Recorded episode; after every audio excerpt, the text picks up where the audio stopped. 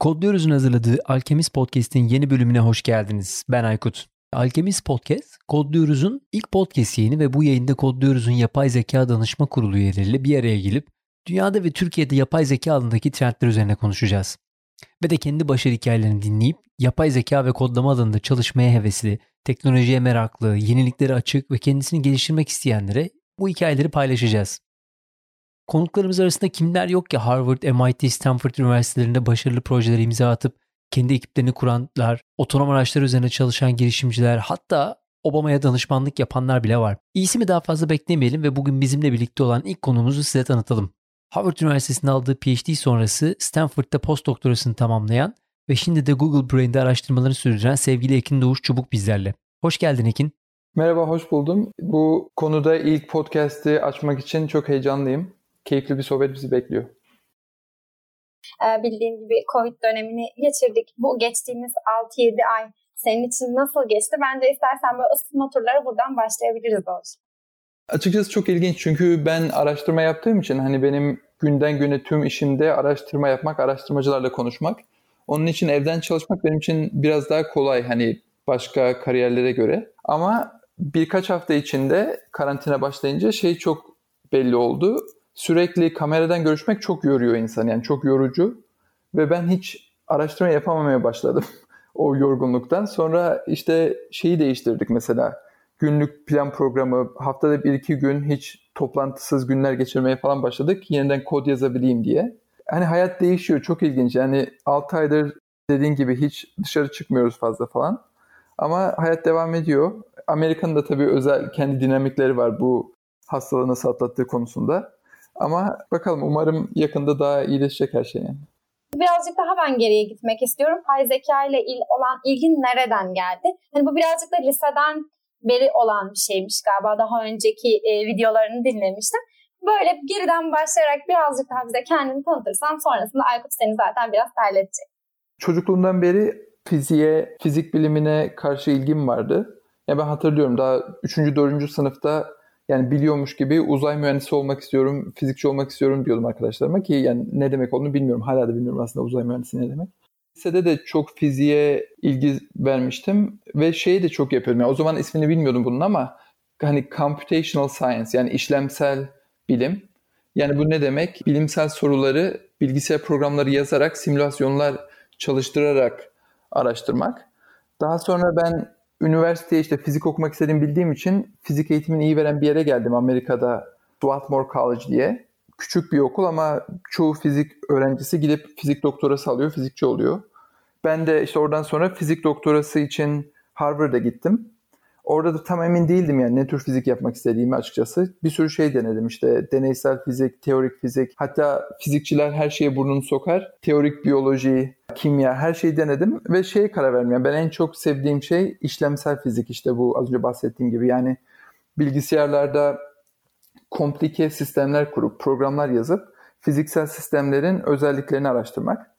İşte onu yaptıktan sonra 1-2 yıl sonra şeyi fark ettim. Bu fizik sistemleri çok fazla data oluşturuyor. Yani bir simülasyon yaptığınız zaman hani gigabaytlar, terabaytlarca data oluşuyor. Ve bunu genelde fizikçiler çok eski geleneksel yöntemlerle analiz etmeye çalışıyorlar. Ee, bu da biraz şey, yani bazı avantajları var ama bazı dezavantajları da var. Çoğu datadan hiçbir şey öğrenemiyorsunuz. Çünkü bu geleneksel eski metotlar biraz yavaş ve çoğu detayı kaçırıyor tam o zaman da benim şansıma bu işte 2012 yılı gibi derin öğrenme, deep learning'in tam böyle patlama yaptığı yıllardan biriydi. Bu bir challenge var ImageNet. Yani böyle yaklaşık bin tane falan uh, sınıf var. 1.3 milyon resmi bin sınıfa ayırmışlar. Ve bir makine öğrenme algoritmasına hani bir resmi görünce doğru kategoriyi seçebilir misin diye. Mesela bir sürü kategori köpek hakkında. İşte bu ne tür köpek? Ya da işte ne bileyim atlar var, roketler var yani böyle farklı farklı resimler. Ve bu çok zor bir yarışma aslında. Genelde hani geleneksel metodlar kötü sonuçlar alıyorken 2012'de işte ilk defa bir biraz Google'dan, biraz Amerika'da yeni bir kuran şirketten ve en çok da Toronto'da meşhur Hinton grubundan öğrenci çok iyi sonuçlar almaya başlıyor bu yarışmada. Yani tam böyle derin öğrenme patlamasını yaptı. Hani um, yıllar sonra hatta 30-40 yıl sonra beklenen sonuçları aldı. Ben de orada işte fizik yaparken böyle bir sürü datayı daha nasıl analiz edebilirim diye aranıyorken bu yüzden işte makine öğrenmesini, yapay zekaya ilgi sarmaya başladım. İşte o, o bir iki sene içinde bu metotların fiziğe özellikle benim araştırdığım fizik konusu katı hal fiziğiydi. Yani milyarlarca atom var. Biz artık atomun iyice içine girmiyoruz ama sadece atomlar birbirleriyle nasıl ilişki kuruyor diye merak ediyoruz. Yani bana şey gibi geliyor bu. Fiziğin ekonomisi gibi. Yani olay burada her bireyin atomun ne kadar komplike olduğu değil, atomların birbiriyle ilişkisinin ne kadar komplike olduğu. İşte ben bu konuyu uygulamaya başladım. Daha sonra 2016'da doktoramı aldıktan sonra Stanford'a gelmiştim ben bu doktora sonrası araştırma için. Orada işte devam ediyordum yani makine öğrenmesini, fiziği uygulamayı. O arada da ama şey Google'da yeni bir program başlatıldı. Yani makine öğrenmesinden gelmeyen ama başka alanlarda makine öğrenmesine ilgi görmüş insanları bir araya getirmek için bir yıllık bir program vardı. Orada da benim yakın bir fizikçi arkadaşım çok iyi bir tecrübe yaşadı. Ben de oradan Google'a geçtim işte bir senelik. Ve oradaki araştırmayı çok beğendim yani. Hem fizik yapmaya devam edebiliyordum hem de makine öğrenmesine. Bu yüzden de işte 3 yıldır oradayım. Orada işte araştırmalara devam ediyoruz. Bu hikayede beni en çok heyecanlandıran şeylerden biri tamamen başka bir alandan gelip makine öğrenmesini birleştirip yani hani e, farklı disiplinleri birleştirip yeni bir şey çıkarabilmek ve farklı bir disiplinden beslenmek beni çok heyecanlandıran bir şey. Bunun senin için bir avantajı oldu mu? Çünkü genelde Türkiye'de şeydir ya öğrenciler bir alanda okurlar. Biraz da böyle aile zorlaması olur ya da neyi biliyorsa neyi duyduysa onu okur. Sonra da ondan çok memnun olmaz ama aslında bu avantajdır. Hani onu alıp sonra bambaşka istediğin bir alana geçsen ikisini birleştirirsin ve yepyeni bir bakış açısı getirirsin. Sen ne düşünüyorsun o konuda? Senin için bir avantajı oldu mu Doğuş? E, bu çok güzel bir soru. Ben kesinlikle sana katılıyorum. Yani farklı alanlarda tecrübe kazandıktan sonra yeni bir alana geçmenin bir sürü avantajı var bence.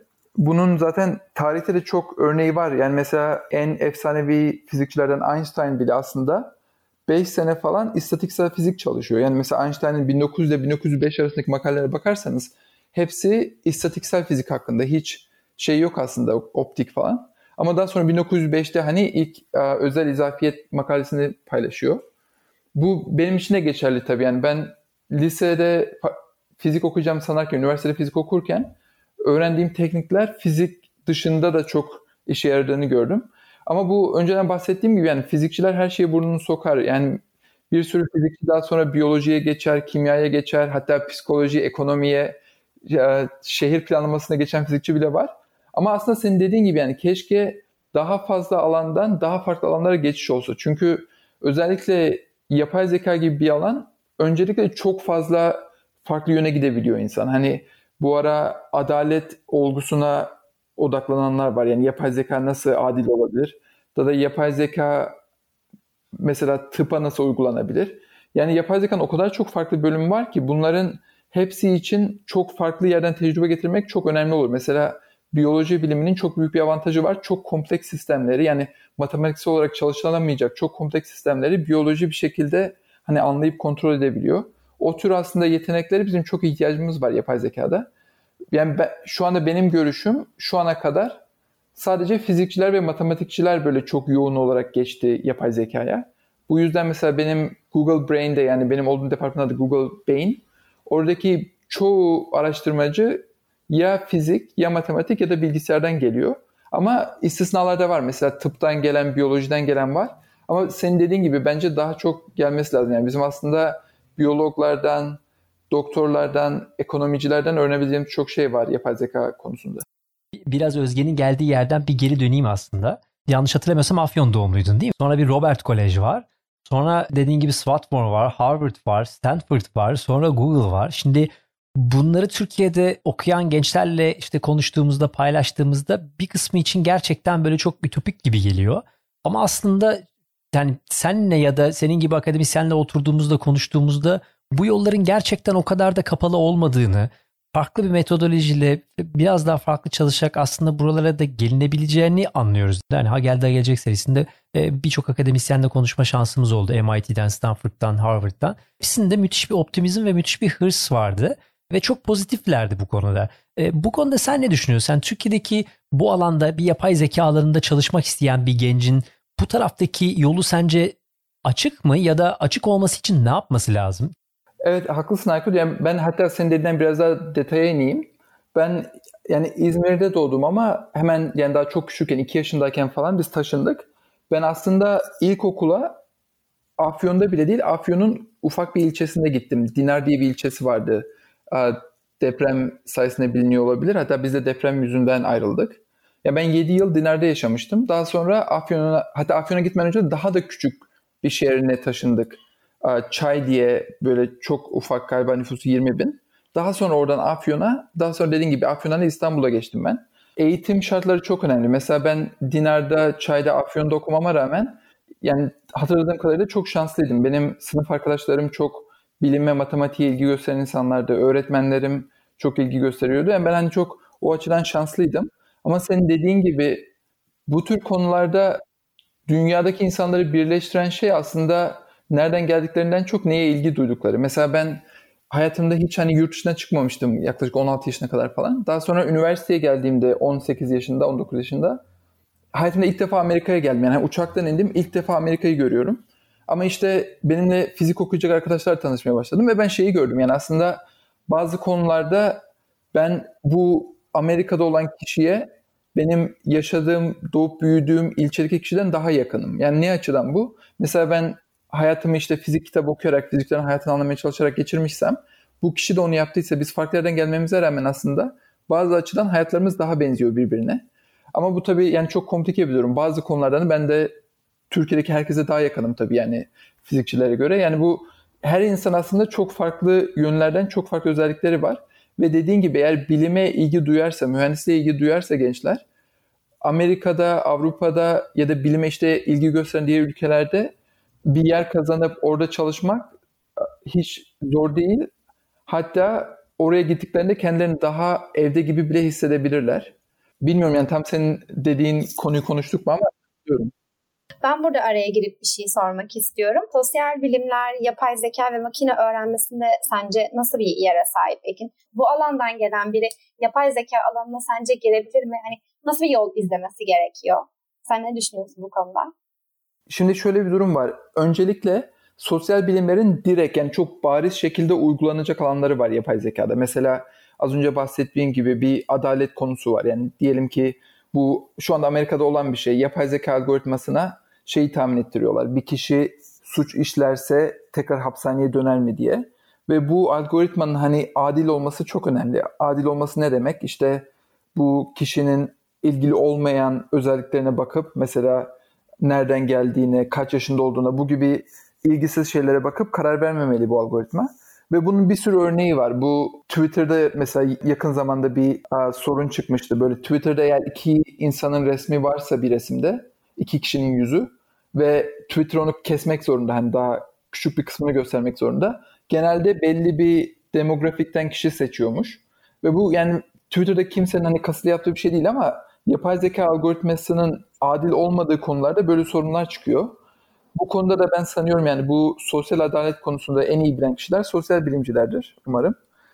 İşte mesela o konuda direkt yardım olabilir.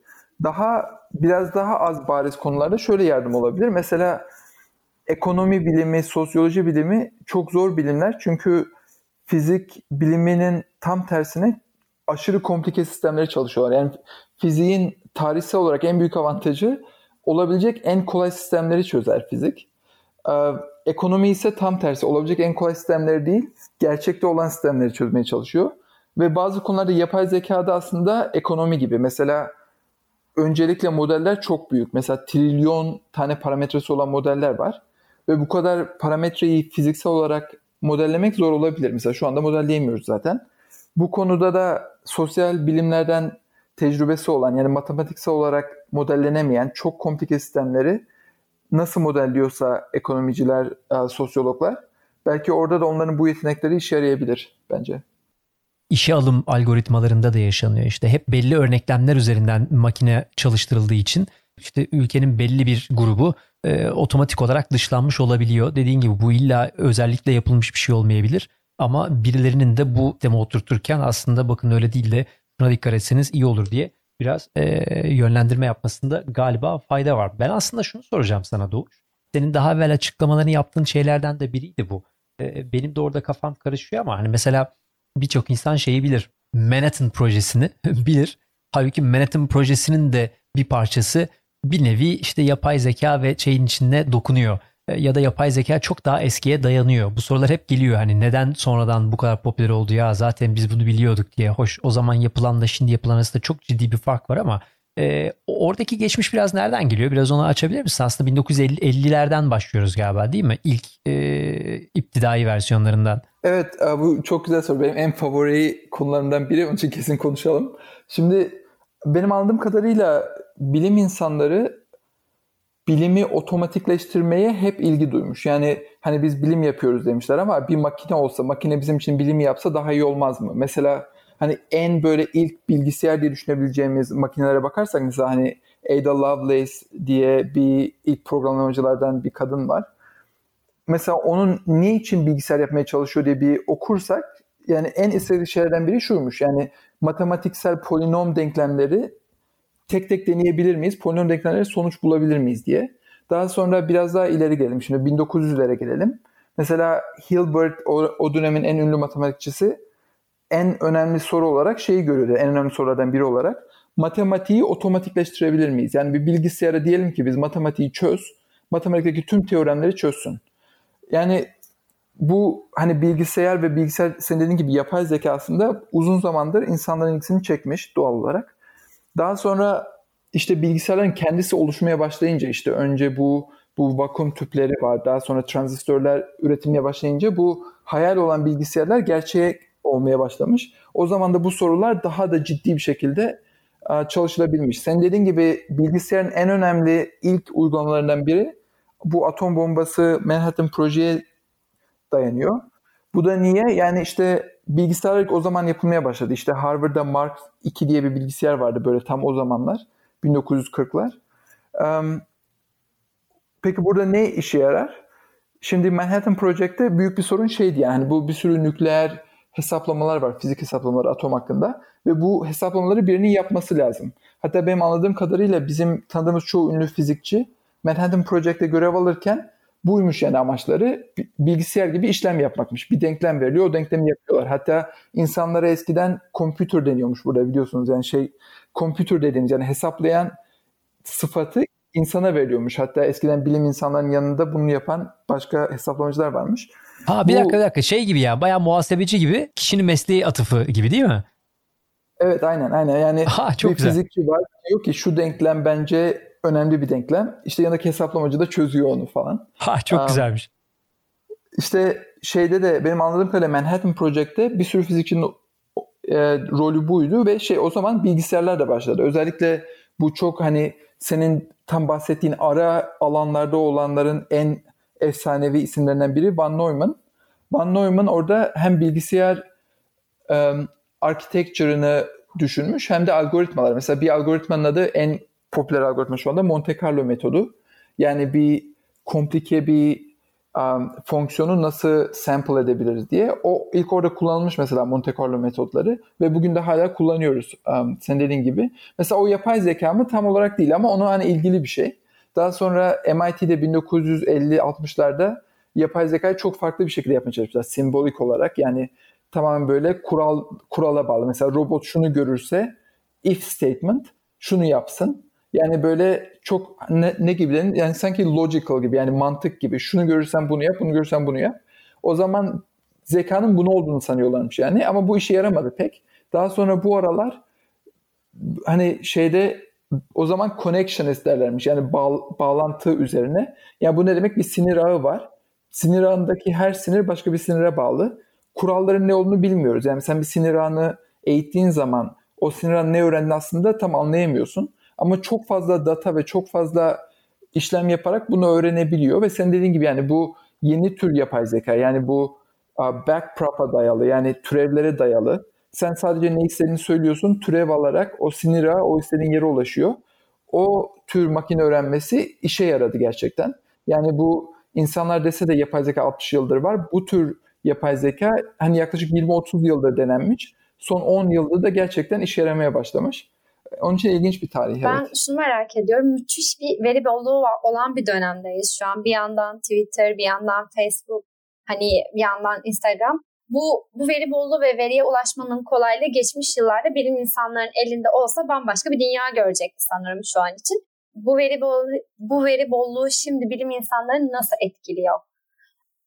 Evet çok güzel bir soru. Yani ben de tam benim yani kendi kendimin sürekli kendime sorduğum bir soru bu. Çünkü dediğiniz gibi yani çok fazla veri var. Çok fazla güzel veri var. Mesela kitapların hepsi şu anda bedava bulmak mümkün. Basılmış her makaleyi bedava bulmak mümkün. Ama aynı zamanda hani o Google'da onu yazacağınız zaman hemen bir anda Facebook'a da gidebiliyor insan ya da YouTube'a. Yani insanın dikkatini dağıtan çok şey var. Um, veri konusu da çok ilginç. Yani hani bilim insanları genelde internetten yanlış bilgi görüp inanmıyor ama hani bilim insanı olmayanlar hani böyle başka alanlarda çalışan insanlar internetten çok fazla yanlış bilgi alıyor. O da hani bir anda seçim sonuçlarını değiştiriyor. işte dünyanın gideceği yönü değiştiriyor. Yani bence biz şey hani bu evrimin bir parçası gibi geliyor. Yani biz bu insanlık olarak ilk defa bu kadar veriyle, bu kadar iletişim, communication'la sınav yaşıyoruz. Bakalım nasıl geçecek. Yani ben genelde çok iyimser bir kişiyim ama bu, bu yıl çok zor geçti yani o konuda. Şey olarak, bilim olarak özellikle bu yani dinleyicilerin en çok ilgilendiği konu yapay zeka olabilir. Özellikle yapay zekanın internet önü çok açık. Yani mesela makale basan herkes, mesela diyelim ki bir araştırma yaptı birisi makale bastı. O makalede anlatılan kodu, programı, datayı hepsini genelde internete bedavaya koyuyor zaten. Mesela biz hani benim ben bir araştırma bölümündeyim ama araştırma bölümü bir şirketin içinde. Ama mesela ona rağmen yani dinleyenler şaşırabilir. Benim yaptığım tüm araştırmaların hepsi yani makaleler, kodlar, datalar hepsi sürekli internette. Yani isteyen herkes görebilir. Bu mesela nasıl bir avantaj sağlıyor? Mesela diyelim ki benim kendi geldiğim artalardan birini düşüneyim. Mesela Afyon'da, Dinar'da bir genç internete bağlıysa ki artık internet bağlantısı daha da yaygın. Çok kolayca benim yazdığım kodu indirip o kodu direkt çalıştırabilir. Hatta biraz daha ileri gideyim. Bizim Google'ın GPU'ları şu anda bedava şey uygun kullanım için açık. Yani mesela gidip Colab diyoruz biz ona. Gidip bir Google Colab açıp bedava GPU kullanabilir artık um, öğrenciler. Ve bu şekilde bu kodları çalıştırabilirler. O açıdan çok ilginç yani. Bilmiyorum eğer dezenformasyon yani kötü bilgi ve Twitter, Facebook gibi zaman dağıtan şeyler mi kazanacak? Yoksa bu tür bedava bilgi, akademi mi kazanacak? Ama sanıyorum ikisi de olur. Ya çok enteresan bir dönem. Gerçekten çok güzel bir şey söyledin. Yani bir yandan veriyi doğru kullanmak isteyen için gerçekten ee, ya da bir, bir şeye ulaşmak isteyen, isteyen insan için müthiş bir zaman. Yani hiç hiçbir dönemde herhalde insanlığın hiçbir döneminde bu kadar çok arayabileceğimiz, aradığımız soruya yanıt alabildiğimiz bir dönem olmadı. Tabii ki bence bunun negatif dönem şeylerin olması, etkisinin olması da normal. E, neticede bu bolluğun arasında çöp de oluyor. Ama hani özellikle öğrenciler için bence bulunmaz bir fırsat. Ben şimdi düşünüyorum. Ya ben lisede okurken böyle bir imkanım olmuş olsaydı bambaşka şeyler yapardım. Hani e, şeyi o beynin merak duygusunu giderebilecek ve sürekli yeni bir şey öğrenebileceğin bitmeyen bir kütüphanenin içindesin. Bir yandan da iş geliştirmek için de avantajlı. Yani şimdi yapay zekanın getirdiği bütün bu avantajları onlarca farklı yere uygulayabiliyorsun. Demin dediğin örnek mesela güzel bir örnekti. İşte sosyal bilimler ya da işte adalet olgusuyla ilgili farklı bir fikrin varsa işte e, farklı organizasyonların içerisinde bunlar illa maddi anlamda getiri beklentisi olan organizasyonlar da olmayıp birinin içerisinde yeni bir şeyler öğrenmek mümkün. Ben o yüzden çok heyecanlanıyorum açıkçası. Yani konuştuğumuz gençlere de hep aynı şeyi öneriyoruz. Hani illa para kazanmak odağıyla çalışmaktan ziyade önce öğrenmek ve bir şey üretmek üzerine, bir şey denemek üzerine belki çalışmak lazım ki senin de sevdiğin şeylerden biri olduğunu biliyorum. Peki şeyi sorayım. Şimdi e, bir daha geri döneyim. Şimdi bir yandan Google Brain'de çalışıyorsun. E, oradaki dağılım nasıl? Oradaki insanların e, backgroundları Sendeki gibi yine böyle farklı farklı alanlardan gelen insanlar mı var? Yoksa e, yoğunlukla belli bir spesifik alanda mı çalışılıyor? Nasıl dağılıyoruz orada? Evet şimdi Google Brain ilk baş, Google Brain ilk başladığında sanıyorum çoğu kişi bilgisayar eğitimliydi. Yani computer science okumuş gelmiş. Daha sonra ben dediğim gibi bu programları açtılar. Yani residency dedikleri yani bilgisayarcı olmayan farklı alanlardan ilgi görebilecek insanlar için. Ve o zaman çok çeşitlendi. Mesela benim dönemim, residency dönemim yani bu 2017 yaklaşık 5 kişi fizik doktoralıydı. 5 kişi matematik doktoralıydı. bir radyolog doktor vardı, bir epidemiologist vardı. Yani yaklaşık hani yüzde 50'si fizik matematik, ondan sonra yüzde 30 falan bilgisayar, gerisi de çok geniş farklı alanlardan. Daha sonra biraz değişti tabii çünkü şu anda yapay zeka ilgi o kadar arttı ki artık her öğrenci bir düşünüyor acaba yapay zeka mı girsem diye. Mesela normalde bu kadar zor değilken şu anda Berkeley'nin yani dünyanın en iyi yapay zeka okullarından biri şu anda girmesi o kadar zorlaşmış ki yani %1'in falan altına indi diyorlar kabul edilme oranı. Yani şimdi çok rağbet arttı. Rağbet artınca da artık fizikçiler bile önce bilgisayara geçiş yapıp oradan gelmeye başladılar Google Brain'e.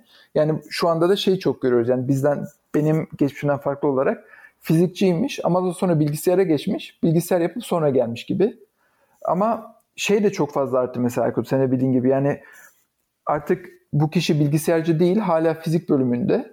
Hala fizik yapıyor ama yapay zeka algoritmalarını çok ciddi uygulamaya başlıyor mesela. Bu hani biyolojide de var. Hatta ben şey duydum ben akademiden hani ayrılalı bir iki yıl oldu ama ben çok çalışıyorum akademisyenlerle. Bana şey dediler yani bu ara ödenek başvurunun bir kısmında yapay zeka yoksa ödeneği alamayabilirsin. Yani artık herkesin yapay zeka konusunda birazcık kullanması gerekiyor gibi. Onun için yani her yeri kapladı gibi.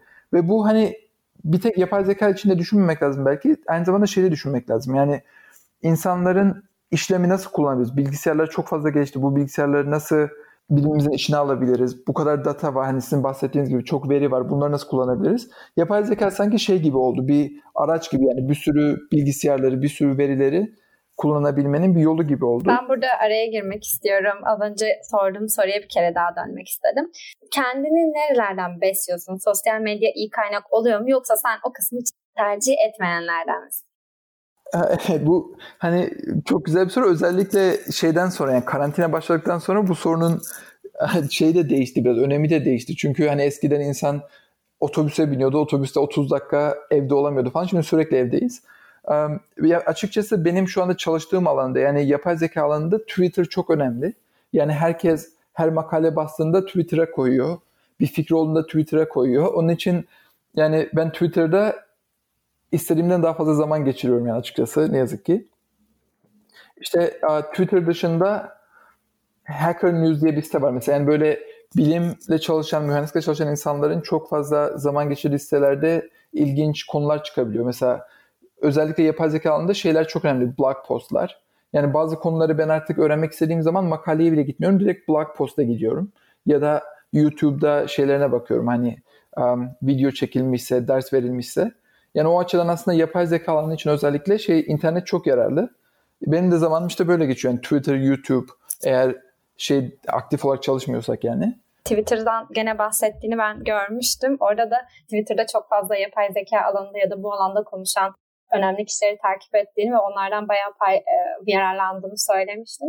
Bunu da burada tekrardan hatırlatmak istedim ben de. Teşekkürler. Peki ben e, yeni bir soruya daha geçmek istiyorum. Sen şimdi yapay zeka ile çalışıyorsun. Bu alanda şu an için hani şu son dönemde seni en çok heyecanlandıran ne oldu? Yıllardır en çok ilgimi çeken şey yapay zekayı genelleme yeteneğini arttırmak. Önce küçük bir örnekle başlayayım. Yani yapay zeka nerede başarısız diye.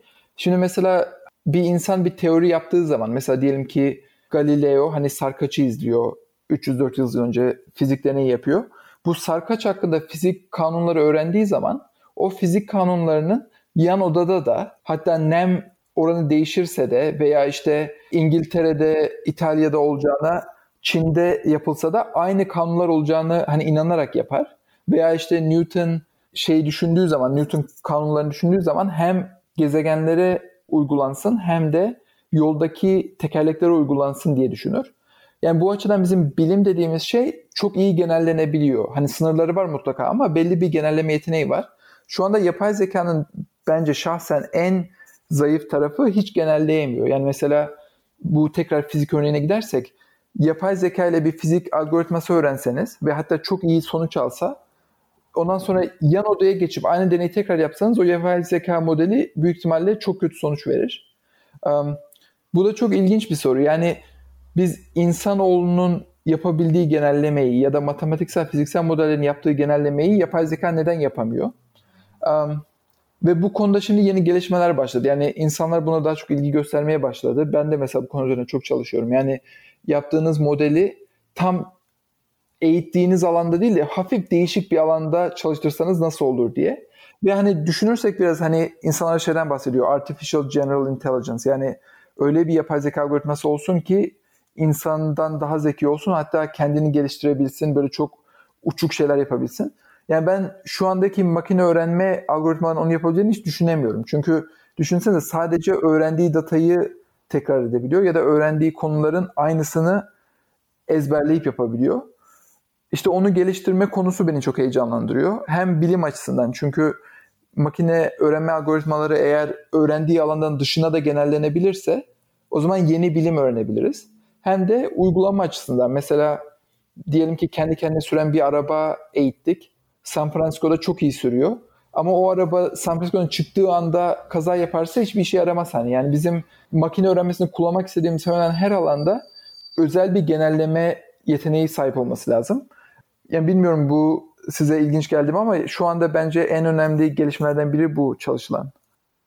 E doğru yani hani şey gibi bir yandan işte Tesla'yı aldın e, Amerika'da çalıştığı özelliği Türkiye'de kullanamıyorsan ya da işte akıllı başka bir cihaz aldığın içindeki yapay zeka bir anda bambaşka bir yerde hiçbir işe yaramıyorsa o genelleme yapamıyorsak aslında bütün sistem çöküyor teknik olarak kapalı devrede kalıyorsun. Dolayısıyla onu sağlayabildiğin andan itibaren muhtemelen e, olasılıklar çok daha artarak önünü bambaşka bir dünyaya açacak gibi geliyor evet, bana kesinlikle. da. Evet kesinlikle ve yani işin komik tarafı ben hani bilgisayar bölümünde eğitilmiş bir kişi değilim ama bilgisayar makalelerine, kitaplarına bakarsak nedense genellemeyi çok kısıtlı anlatıyorlar. Yani diyorlar ki genelleme sadece test datasıyla eğitim datası, training datası tamamen aynıysa bu genellemedir diyorlar. Ama bu tabii yani senin dediğin gibi çok kullanışsız bir genelleme. Yani ben zaten uygulayacağım alan benim önceden bildiğim alanda aynıysa neye ihtiyacım var benim zaten hani makine öğrenmesine?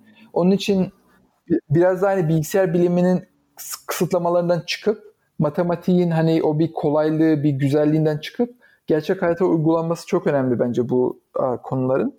Ve yani felsefi olarak da ilginç bir soru. Yani bu şeye benziyor biraz. Hani David Hume filozof bu konuda çok hayatında gördüğüm 500 güvercin hepsi aynı renkse ertesi gün farklı bir renk olmayacağını nereden biliyorsun? Ya da işte her gün güneş doğduysa yarın da doğacağını nereden biliyorsun gibi. Hani bu genelleme yeteneği nereden geliyor? Sana bu genelleme um, özgüvenini ne veriyor diye soran bir filozoflardan biriydi.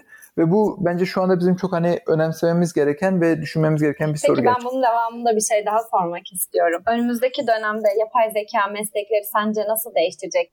Aslında en çok sorulan sorulardan biri değil mi bu? Herkesin merak ettiği günlük hayatta en çok konuşulan şey bu çünkü yani. Yarın benim işim elimde olacak mı? Aslında belki çok basit indiriyoruz bir anda şeyi ama hani genelde çok çok herkesin kafasında olan şeylerden biridir. Bu işin içinde olanlardan biri olarak sen evet, ne bu düşünüyorsun? çok güzel bir soru. Yani açıkçası hani umarım dinleyiciler biliyordur ki ben bunun cevabını bilmiyorum. Çünkü bilsem hemen ben işimi bırakır yeni bir şirket kurardım bu konuda. Haliyle. Ama, ama Haliyle. bu şeyi engellemiyor yani tahmin üretmemi. Ürettiklerimi paylaşayım yani düşündüklerimi. Mesela yani bir sürü alanı var bunun. Bir alanı yani eğlence alanı. Yani mesela film, e, müzik, daha sonra hani bir hikaye yazmak, kitap yazmak. Bence bu konularda yapay zekanın etkisi gittikçe artacak. Çünkü mesela bu GPT-3'yi gördüyseniz yeni çıkan algoritma OpenAI'dan neredeyse artık insanları ikna edecek kadar bir text yazabiliyor. Yani yazı yazabiliyor. Daha sonra şeyler bayağı iyileşti. Yani video üretmek ya da resim üretmek. Yani hayatında hani hayatta olmayan bir insanın yüzünü neredeyse gerçekmiş gibi sıfırdan üretebilmek. Buna işte genler yapabiliyor. Generative Adversarial Networks. Yani bu eğlence açısından bence çok ilginç olabilir. Bu bir. Um, bilim açısından çok ilginç olabilir. Çünkü kesinlikle yani bilim insanları işini kaybetmeyecek ama bilim insanlarının yaptığını daha da iyi yapmasını sağlayabilir. Daha sonra uh, automation'a bakarsak işte bu şey büyük bir muamma benim için. Yani kamyon sürücülerinin işini alabilecek mi makine öğrenmesi? İşte araba sürücülerinin işini alabilecek mi? Bunu tam açıkçası emin değiliz yani. Şu anda hani böyle şehrin içinde sürebilen bir araç yok benim bildiğim kadarıyla çok güvenilir olarak. Yani Tesla bile sadece şeyde sürebiliyor. Açık yollarda. Çok güzel soru aslında. Ee, gene bizim yapay zeka board'undaki e, Locomotion'ın kurucuları Belki o konuda sana bir e, yanıt verecek bir soruyu sorarız. Ben bunu bir not O alayım. olur. Bir evet. sonraki bölümlerde de onlara da soralım. Bu konuda gerçekten çok güzel çalışmaları var. E, yeri gelmişken biraz anlatalım ama sonraki bölümlerde de aslında dinleyiciler dinler. E, sevgili Çetin Meriçli ve kardeşi e, Locomation adlı bir e, şirketin kurucuları. Otomatik olarak çalışan, sürücüsüz olarak çalışan, seri halde birbirini takip eden tırlar taşıma araçları yapıyorlar ve geçtiğimiz dönemde de güzel bir yatırım da aldılar. Ee, çok başarılı işler çıkarıyorlar. Bak bu konuyu ben bir not alacağım. Onlarla da bir tartışalım doğuştan size soru geliyor diye. Tabii kesinlikle evet. Ben de merakla dinleyeceğim. Ya bu konu gerçekten benim de e, çok il- ilgimi çeken konulardan biri. Hem hem e, bu araçların birbirleri olan ilişkileri hem işte meslekler değişirken bir anda aslında meslekler yeni meslekleri yaratıyor. Yani evet belki araç şoförlüğü bitiyor ama e, biraz işte bu açık kaynakları kullanabilen, kendini geliştirebilen kişiler kendilerine bambaşka e, meslekler yaratmaya başlıyor. Mesela bundan işte 20 sene evvel e, drone operatörü diye bir şey belki sadece e, Amerikan ordusunda vardı. Bugün e, gayet commercial business içinde günlük hayatın içerisinde fotoğraf çekimleri için e, drone operatörleri arayan işler var. E, hani hiç düşünmediğimiz belki ailemizin, annemizin, babamızın hiç bilmediği işler bir anda e, önümüzdeki ay hayatımıza girebiliyor. Dolayısıyla yapay zekayı belki biraz da bu açıdan da takip etmek lazım. Hani sadece yapay zekayı üreten bilim insanların içinde olmanın dışında e, burada üretilen veriyi kendi hayatıma, kendi işime nasıl yansıtabilirim? Evet farklı bir disiplinden geliyor olabilirim ama bunu e, o ülkedeki kaynakları kullanarak nasıl üretime e, sokabilirimi de aslında gençler düşünse bence çok tatlı olur deyip bunu da şu soruya bağlayayım. E, sence bütün bu dünyada işte bir yandan Çin, bir yandan Rusya, bir yandan Amerika muazzam yatırımlar yapıyorlar bu alanda. Şimdi Türkiye'de kodluyoruz da senin ve seninle beraber diğer kıymetli insanların desteğiyle kodluyoruz. Yapay, yapay zeka danışma kurulunda bu tarz çalışmalar yapıyor ama sence Türkiye'de e, makine öğrenmesi, yapay zeka hem üniversitelerde hem üniversite sonrasında şirketlerde gerektiği yeri buluyor mu ya da biraz daha buna dair bir, bir şey görüyor musun, ışık görüyor musun? Yani gençlerde çok fazla çaba var şu anda. Ee, çok fazla yeni organizasyon çıktı. Ben çok heyecanlanıyorum onlar ama dışarıdan bu işin içinde olan biri olarak burada neyi eksik görüyorsun? Ne yapsak daha iyi olabilir sence? Bence şimdi ya benim için en önemli konulardan biri burada hani eğitim. Yani Türkiye İngilizce seviyesi olarak hani kötü olmayan ama aslında Avrupa'ya ne kadar yakın olmasına rağmen yeterince de iyi olmayan bir ülke. Yani öğrencilerin bir sürü um, kısmı İngilizce okuyamayabiliyor falan. Mesela bu yüzden hani kodluyoruzun CS 101 hani Harvard'ın Computer Science dersini Türkçe çevirmesi bence çok önemli bir adımdı. Ve bizim bunun gibi yani bir Türk akademi dünyası oluşturmamız lazım internette. Mesela bunu Çin çok iyi yapıyor. Yani Çin'deki bir sürü öğrenci İngilizce okuyamıyor olsa bile Çin'in kendi bir internet ekosistemi var. Ve her makale, her uh, blog post, video Çince de mesela çekiliyor ve Çince okuyabilen insanlar ondan hani yararlanıyor. Yani benim tahminim bizim yapabileceğimiz en önemli ilk adımlardan biri Türkiye'de bu Türk akademik ekosistemi daha da genişletmek. Mesela CS 101 çok iyi bir adımdı. Bunu işte daha fazla yapabilmek. Daha sonra makaleleri aslında Türkçe'ye çevirsek, blog post yazabilsek bunların çok yararı olabilir ki öğrenciler hani İngilizce bilmiyor olsa bile buradan yararlanabilsin. Bunun dışında şey de çok önemlidir büyük ihtimalle. Bizim daha iyi dataya ihtiyacımız var. Mesela Amerika'da yapay zekanın gelişmesinin en önemli sebeplerinden biri çok güzel data setler yani veri bankaları oluşturuldu. Mesela bu önceden bahsettiğim gibi bu vision konusunda yani um, resimler konusunda araştırmanın başlamasının en önemli sebeplerinden biri bu ImageNet denen bir dataset kuruldu. 1.3 milyon tane içinde resim olan. Aynı zamanda bu dil konusunda da yani İngilizce konusundaki modeller çok iyi çünkü İngilizce çok güzel data bankaları var, veri bankaları var ve veri bankası olunca bir araştırmacının burada model uh, train etmesi, eğitmesi kolay oluyor. Ben Türkiye'de mesela şeyi çok daha fazla istiyorum. Yani keşke aslında ben de yardım edebilsem. Daha fazla veri bankamız olsa, daha fazla mesela Türkçe dili kullanımı hakkında farklı alanlarda veri bankamız olsa o zaman araştırma çok daha da hızlanabilir. Ama bu konuda tabii zaten çalışmalar yapılıyor. Onu da ben hani heyecanla takip ediyorum yani. Müthiş. Aradan şey benim benim gözümü yani dikkatimi çeken noktalardan biri şu oldu aslında. Bu çok kıymetli. Dolayısıyla herkesin yapabileceği bir şey var aslında. Yani akademik çevre zaten kendi anlamında bir şekilde ülkedeki e, bu verimliliği arttırmak için müthiş çaba sarf ediyor. Hem hem akademisyenler kendi aralarında hem de bireysel olarak. Ama şey çok iyi bir noktaydı. Yani blog postların çevrilmesinden bahsettim mesela. Şimdi birazdan Özge'ye atacağım o konuyu. Çünkü Özge o konuda Kodluyoruz'un içerisinde Kodluyoruz'un ekibinin ve mezunlarının yaptığı şeyleri biraz anlatsın istiyorum. E, bu sadece Kodluyoruz özelinde değil. E, bir içeriğin çevrilip e, kendi dilinde yayınlanması bazen insanlara çok komik gelebiliyor. Ama şimdi bir e, dünya çapında bir akademisyenden bunu duymuş olmak ve bunu destekliyor olmak, bu bilgiyi almış olmak bence çok önemli.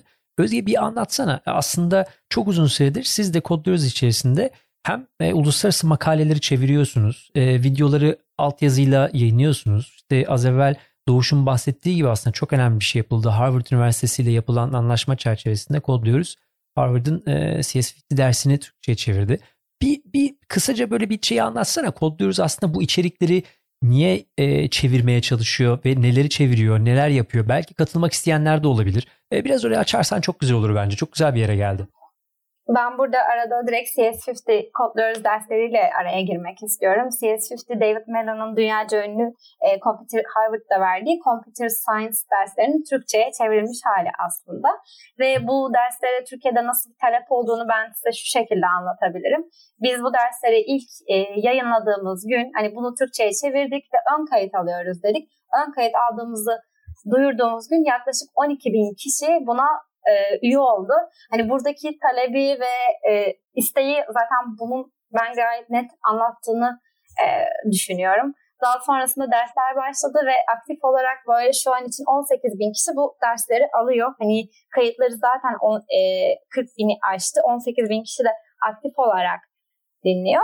Direkt ben bu örneği verebilirim aslında. Burada bayağı bir dakika lafını keseyim. E, rakamları bir daha söyleyelim. Yani ilk gün 12 bin kişi başvurdu. 18 bin tane kaydınız var elinizde ve toplamda da yani 18 bin aktif kullanıcınız var. 40 bin kişi de e, bu dersi almak istedi. Hani bunu şunun için tekrar tekrar üzerine basıyorum.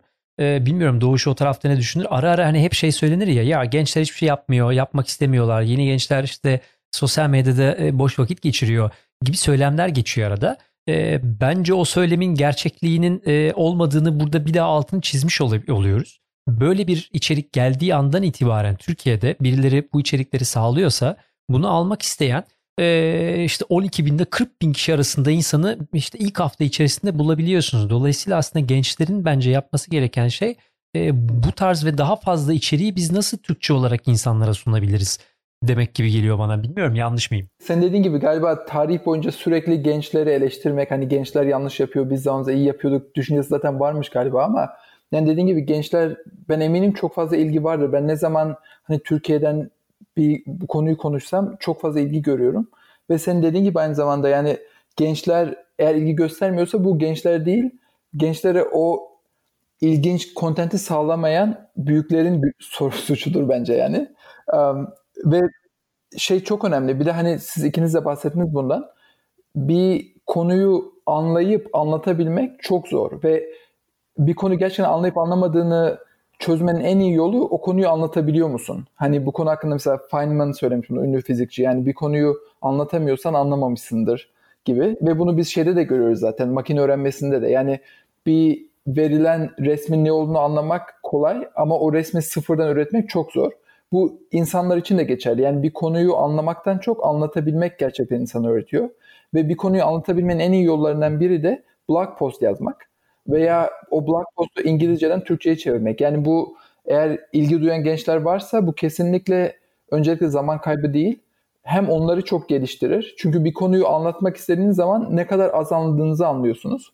Hem de etrafındaki Türk ekosistemine çok büyük yararı olur. Mesela ben hatta şu anda çok yoğunum araştırmayla ama ben kendim bile düşünüyorum yani ara sıra beğendiğim makaleleri Türkçe'ye çevirsem ya da bunu akademisyenler de şöyle yapar zaten kendi arasında Amerika'da bile hani basılan 10 tane makaleyi okur aynı temadan onları birleştirip bir özet review makalesi yazar. Um, ya bu çok önemli ve bunu zaten Amerika'da şu anda bu konuya girmek isteyen gençler genelde böyle yapıyor. Yani mesela Google'da işe başvuranlar genelde bir 3-4 tane blog post yazıyor. O blog postla hem insanların ilgisini çekmiş oluyor hem de kendisini anladığını gösteriyor. Yani bu zaten Amerika'da bile iş bulmanın en iyi yollarından biri. Blog post yazmak, content üretmek, review makalesi yazmak, translate edip çevirmek. Onun için ben yani siz ikiniz söylediğiniz çok hoşuma gitti. Ben de tekrar tekrarlamak istedim. Çok iyi olur aslında hem öğrencilerin kendileri için hem de etrafındaki öğrenciler için. Süper. Tam şimdi süper bir şey söyledin. Bunu bir daha üstüne basa basa söyleyeyim şimdi. Gençler e, genelde kodluyoruz ulaştığında özgelere, Gülcanlara ve ekibe ulaştıklarında e, hep böyle akıllarında bir takım sorularla geliyorlar. Hani biz kendimizi nasıl firmalara göstereceğiz? Yani kendi bir iş kurmuyorsa e, nasıl anlatacağız? İşte CV'sini bir yandan iyi hale getirmeye çalışıyor. E, başka bir takım şeyler yapıyor ama tabii hep o soru işareti oluyor. Şimdi harika bir şey söyledin. Bunun üzerine bir daha basarak ben tekrar anlatayım. Bakın e, sonuçta e, işte bir yandan e, Stanford, bir yandan Google, bir yandan Harvard geçmişi olan dünya çapında bir akademisyen diyor ki arkadaşlar boş zamanlarınızda okuyun ve blog post yazın. Çünkü öğrenmenin en güzel yollarından biri yazarken öğreniyorsun, araştırıyorsun ve bunu aynı zamanda Google bir yere girerken bile gösteriyorsun ve neredeyse herkes aynı e, metodolojiyi kullanarak geliyor. Dolayısıyla e, çekinmemek, e, çirkin olacağını ya da eksik olacağını düşünmemek lazım. Deneyip yazmak lazım diyeyim. Ne diyorsun Özgeciğim? Ben de sen dediğin gibi düşünüyorum. Ayrıca zaten bu blog konusunda da mesela kodluyoruz'un da ek, e, öğrencilerimize ekstra bir desteği oluyor. Ben hani hazır burada yeri gelmişken onu da tekrardan dile getirmek istedim. Bizim de kodluyoruz diye bir Medium hesabımız var ve orada öğrenciler kendi yazılarını paylaştı, paylaştıklarında direkt hani büyük bir okuyucu kitlesine ulaşabiliyor. Hani bu onların görünürlüğü açısından ve bilgilerini paylaşmak açısından da çok değerli. Ben belki hani bunu da burada hatırlatmanın faydalı olacağını düşündüm. Onun dışında e, Doğuş ben şunu sormak istiyorum. Sen e, belki konunun başından beri buna değinmedik ama e, sen kodluyoruz da yolun nasıl kesişti? Hani sen şu an bizim yapay zeka danışma kurulu üyelerimizden birisin. Ama kodluyoruz da nasıl tanıştın, nasıl başladın? Hani sonra belki bir iki cümleyle de danışma kurulunda neler yapıyorsun? Bize bunlardan bahsedersen çok süper olur. Tabii ben kodluyoruz yani daha ben hani görüşmeden önce aslında çok ilgimi çeken hani çok beğendiğim bir kuruluştu ve zaten kodluyoruzu hani kuranların içinde benim çok eskiden hani Aykun'da bahsettiği bir arkadaşlarım da var. Mesela Onur Ünver'le ben ta Afyon'dan arkadaşız. Daha sonra Emre Şarbak'la da biz yatakhanede birlikte kalmıştık. Yani bu yüzden zaten benim çok fazla şeyim vardı bağlantım.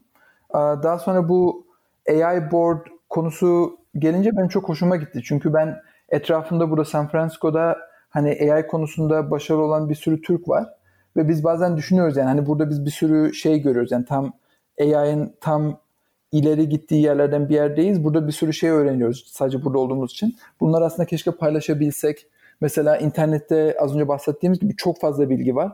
Bu bilgilerden hangisi daha yararlı olabilir? Hangisi daha çabuk öğretebilir? Bunları paylaşmak bizim için çok önemli. Biz şu ana kadar mesela bunları konuştuk. Yani nasıl ne tür kontentler yararlı olabilir? Ne tür workshoplar, çalışma antrenmanları yararlı olabilir? Ne yapılabilir? Bunları konuşmak çok iyi oldu benim için açıkçası. Çünkü yani ben daha hani bir araştırma kariyerimin başındayım ama gelecekte benim için en önemli şeylerden biri yeni nesli daha iyi yönlere göstermek, paylaşmak daha da önemli benim için. Ve bunu her zaman yapmak kolay değil. Çünkü mesela bir sorun bu bilimi biz sürekli İngilizce yapıyoruz. Terimlerin hepsi İngilizce. Ben mesela bazen bunu paylaşmak istesem Türkiye'de tam bilemiyorum yani terimler nedir, nasıl konuşulur. Ama bunu hani profesyonel olarak gerçekten yapan Kodluyoruz ekibi ve Kodluyoruz ekibinin işte AI kısmına bakanların bizi yönlendirmesi çok yararlı oluyor açıkçası.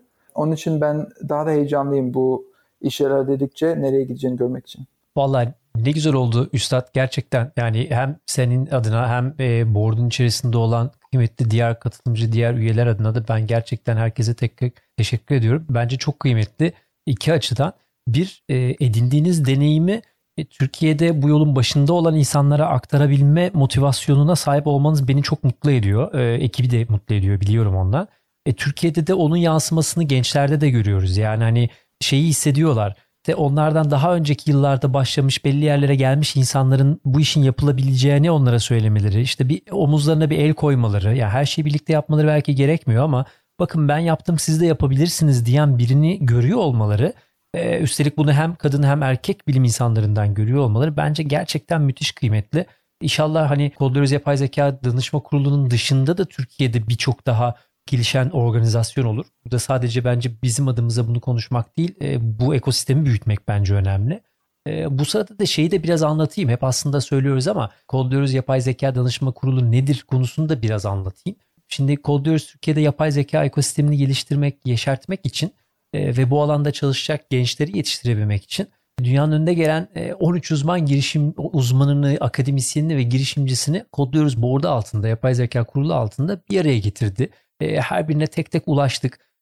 Aralarında profesörler var, araştırmacılar var, özel şirketlerde çalışanlar var. Türkiye'de, Amerika'da, işte Google'da, kendi şirketleri olanlar var, hukukçular var. Çok kıymetli şirketlerden geliyor. Birçoğu aslında yapay zeka üzerinde e, uzmanlaşmış çalışmalar gerçekleştiriyor. Ya akademik seviyede ya da e, ticari anlamda. E, aslında derdimiz burada buradaki ortak bilgi birikimini alıp e, bunu nasıl Türkiye'de daha faydalı, daha yaygın hale getirebiliriz? Nasıl farklı kurumlarla ortak çalışmalar yapabiliriz ve bunu daha fazla gence ulaştırabiliriz? Bu bilgiyi nasıl kullanılır hale getiririz derdiyle yola çıktı aslında kodluyoruz. Dolayısıyla bugün Sevgili Ekin'in de Ekin Doğuş'un aramızda olma sebeplerinden biri bu. Bu seride de Ekin'le birlikte diğer kurul üyelerimizle de birlikte farklı farklı sohbetler gerçekleştireceğiz. O yüzden bizim için gerçekten keyifli bir çalışma oluyor diyebiliriz. İyi ki aramıza katılmışsınız diyelim. Ya ben aslında şöyle çok akışımızda olmayan ama kendi aklıma takılan bir şey sormak istiyorum. Yapay zekanın hisleri olabilir mi? Yani bu konuda sen ne düşünüyorsun? Bence kesinlikle olur. Yani hem biz bizim insan olarak yaşadığımız tüm tecrübeler hani hani qualia denen yani bizi insan yaptığını düşündüğümüz her şey yani bizim bir şekilde daha iyi işlem yapabilmemizi, bu evrende daha iyi kendimize bakıp, çocuklarımıza bakıp üreyebilmemizi sağlamak için evrimleşmiş. Yani onun için bizim hani his dediğimiz, duygu dediğimiz şeyler aslında hani metafiziksel bir şey değil. Bu tamamen fiziksel olan, hani evrimselleşmiş, um, bir işlemsel yetenek ve bunu düşünürsek de bilgisayarların his sahibi olmaması bence yani bir kural değil. Yani kesinlikle olabilir. Burada sorun şu biz hani makineleri öyle eğitebiliriz ki eğitilmeli eğitmeliyiz ki bu makineler his sahibi olmadan avantaj sağlasın. Mesela şu anda biz o seviyede değiliz ne yazık. Yani biz şu anda makineleri çok sığ bir şekilde eğitiyoruz. Ama gelecekte bu makineler gerçekten zeki olacaksa bence hani Özge'nin sorusu çok güzel burada. His sahibi olmak zorundadır büyük ihtimalle. Yani ben şey düşünemiyorum. Yani böyle insan gibi çok fazla zeki olabilen, genelleme yapabilen, farklı konuları anlayıp sentezleyip yeni bir konu oluşturabilen bir makine olacak. Ama bu makine o kadar komplike olmasına rağmen his sahibi olmayacak, duygu sahibi olmayacak bana zor geliyor. Çünkü bizim bu evrende bildiğimiz en zeki yaratık insan ve insan bu his sahibi olması sebebiyle de biraz bu kadar yetenekli. Onun için yani ben sanıyorum ki bu bizim insani sandığımız çok komplike sistemler, duygu gibi, his gibi büyük ihtimalle bilgisayarlarda da oluşabilir eğer bilgisayarları biz çok ileri seviyelere getirebileceksek. Bilmiyorum bu şey. Yo ama bence çok güzel oldu. Hani e, yani ucu çünkü şey yani 1984 senaryosu mu devam etsin yoksa gerçekten hayata devam e, hayata katma değer katacak, fayda sağlayacak bir gelişimle birlikte mi devam etsin ayrımının bence tam yansıması oldu gibi hissediyorum ben. Aksi takdirde dezavantaj olmaya devam edecek. Yoksa işte senin yayının başına konuştuğun işte hukuktaki ya da farklı bir, bir takım alanlardaki dezavantajlar şu an bu o sığlığın getirdiği ya da belki de yeni olmamızın bu alanlardaki getirdiği bir negatif e, etken büyük ihtimalle. Belki o hisle beraber e, katılabilirse e, bütün bu dertleri de aşabilmiş olacağız gibi geliyor. Ben optimistik bakışı daha çok sevdim Ben cevap doğrusu. verdiğin için çok teşekkür ederim. Hani bu konu zaten uzar ama böyle son, sormadan bırakmak istememiştim açıkçası. Bir de böyle hani kısaca toparlarken ben sadece şunu söylemek istiyorum sana. Dinleyicilerimize hani ne söylemek istersin? Söylemek istediğin, eklemek istediğin son birkaç cümle var mı? Evet, yani ben hani Aykut'un önceden söylediği şeyi tekrarlamak istiyorum. Yani hani dinleyiciler bilimi sadece bir hobi olarak görüyorsa, sadece hani merak duyuyorlarsa bu süper. Bunda hiç sorun yok. Ama dinleyicilerin içinde ya ben bilim yapmak istiyorum ama nasıl yapacağını bilmiyorum diye düşünen varsa ben kesinlikle onları yani desteklemek istiyorum. Yani kesinlikle bu yapılabilecek bir şey. Türkiye'nin neresinde olursanız olun. Ve ben kendim de hani çocukken bu hisleri yaşadığım için mesela ben bir Einstein'ın hayatını okurken düşünüyordum yani bu adam nasıl işte İsviçre'de bu okula gitmiş böyle bir şey yapmış işte biz nasıl yapabiliriz? Yani benim etrafımda hiç bilimle uğraşan kişi yok gibi düşündüğüm olmuştu. Ama ben şimdi o yollardan geçip geriye baktığımda görüyorum ki bu kesinlikle mümkün. Yani eğer bu gençler hani internetten bir sürü şey öğrenmeye çalışırsa, bir şey üretmeye çalışırsa ve bu bilim konusunda um, ilgilerini devam ettirmeye çalışırsa kesinlikle onların bu alanlara girmesi mümkün. Ve ben bunu çok desteklerim. Yani bizim ülkemizin belki de çok geri kaldığı bir konu. Ne kadar çok genç bilime girerse, yapay zekaya, makine öğrenmesine ilgi duyarsa bizim için o kadar iyi olacak. Onun için ben kesinlikle umuyorum ki daha çok ilgi gösterirler. Harika. Ne kadar güzel oldu. Doğuş o açık çağrını aslında şöyle o zaman biraz e, müdahale edeyim kapatırken. Bir, böyle bir isteği talebi olanlar varsa Doğuş'a kendi kanallarının üzerine ulaşabileceklerdir. Onu bir sorarım birazdan. Ama hani ona ulaşamadıysanız gene bize de info.kodluyoruz.org adresi üzerinden dilediğiniz zaman ulaşabilirsiniz. Hem Kodluyoruz'un yaptığı AI alanındaki, yapay zeka, makine öğrenmesi alanındaki hem eğitimleri hem bu alanda kendinizle ilgili bir takım sorularınız varsa, kendiniz bu alanı nasıl daha verimli geçebileceğinize dair bir takım sorularınız varsa ulaşırsanız biz elimizden geldiği kadar yardımcı olmaya gayret ederiz. Ee, ama Doğuş'un da açık çağrısı bence çok kıymetliydi. Doğuş sana ulaşmak isteyenler olursa bu yayından sonra sanırım zaten bir Twitter hesabım var. Büyük ihtimalle oradan yakalayabilirler ama nereden ulaşabilirler sana? Evet Twitter en iyi olabilir çünkü orada yani hem mesaj atabilirler hem de herkesin görebileceği public bir şekilde de eğer yardım olacak bir konu varsa konuşulabilir. Yani ben genel olarak bana soru soran hemen herkese yardım, yardımcı olmaya çalışıyorum. Çünkü ben dediğim gibi hani daha çok bilim ilgisini arttırmaya çalışıyorum. O yüzden çekinmesinler. Yani eğer ilgi gösteren ve bu konuda emek veren biri varsa ben kesinlikle yardımcı olmak isterim. Harika. O zaman e, hem yayının açıklamalarında da Ekin'in e, Twitter adresini tekrardan e, detaya göndeririz. Ekin Doğuş olarak da ulaşabiliyorsunuz yanlış hatırlamıyorsam değil mi? Doğru hesapta direkt Ekin Doğuş'tu zaten. Oradan da kendisini takip edebilirsiniz. Bu arada harika paylaşımlar yapıyor. Akademik makaleleri paylaşıyor, güncel gelişmeleri paylaşıyor. E, ulaşmasanız bile en azından buradan e, takipte kalmanızı tavsiye ederim diyerek Ekin çok teşekkür ederek yayını ya ufak ufak sonlandırıyor olacağım. İyi ki katıldın aramıza. İyi ki geldin.